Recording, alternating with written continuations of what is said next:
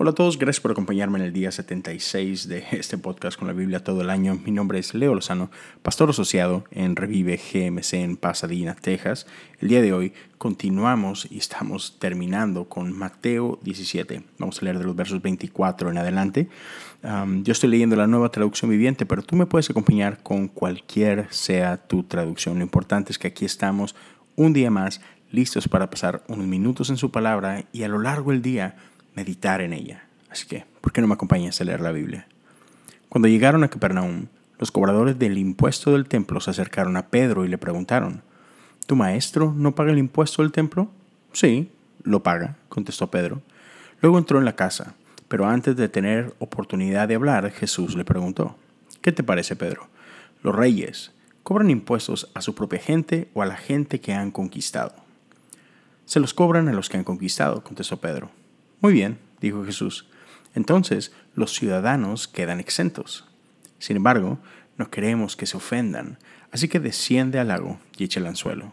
Abre la boca del primer pez que saques, y ahí encontrarás una gran moneda de plata. Tómala y paga mi impuesto y el tuyo. Es la palabra de Dios para el pueblo de Dios. Damos gracias a Dios por su palabra. Interesante historia que decide contar Mateo, ¿no? Quien él mismo fue un recaudador de impuestos, ¿no? Entonces conoce por ahí los, los detalles de este, de este suceso, ¿no? Pero está bien interesante esto. Aquí Jesús deja claro que él pudo, si quería, no pagar impuestos, pero decide hacerlo como quiera.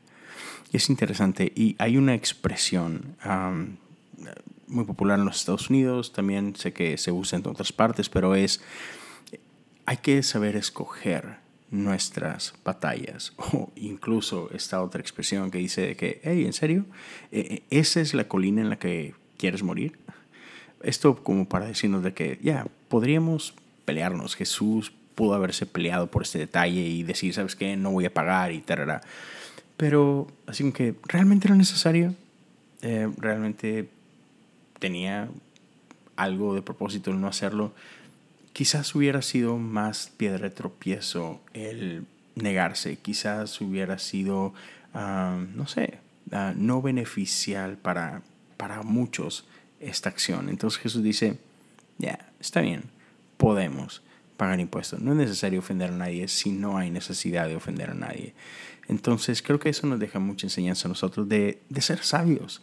Ya, a mí me ha tocado a lo largo de mi vida escuchar a muchos de que no, no voy a hacer esto porque soy cristiano. Cuando a veces son cosas de que la verdad sin importancia. Eh, solo como que para marcar una diferencia. Cuando ya a veces no es necesario para nada, ¿no?